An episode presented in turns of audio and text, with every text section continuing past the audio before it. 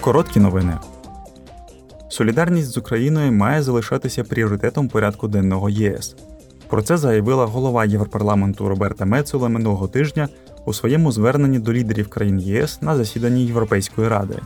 Роберта Мецола також привітала ухвалення 11-го пакету санкцій проти Росії і оголошення про виділення додаткових 50 мільярдів євро на підтримку відбудови, відновлення і реконструкції України. Минулого тижня з нагоди Всесвітнього дня біженців депутати Європарламенту від трьох комітетів спільно організували дискусію на тему Увага до забутих криз. У центрі обговорення була важливість інклюзивності та пошуку рішень для переміщених осіб, які знайшли притулок за кордоном.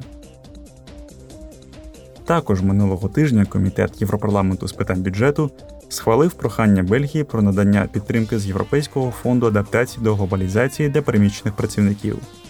У результаті 2,2 мільйона євро допомоги ЄС повинні бути виплачені 603 працівникам валонської компанії Logistics Nivelles, які залишилися без роботи, коли материнська компанія їхнього роботодавця вирішила закрити об'єкт, на якому вони працювали.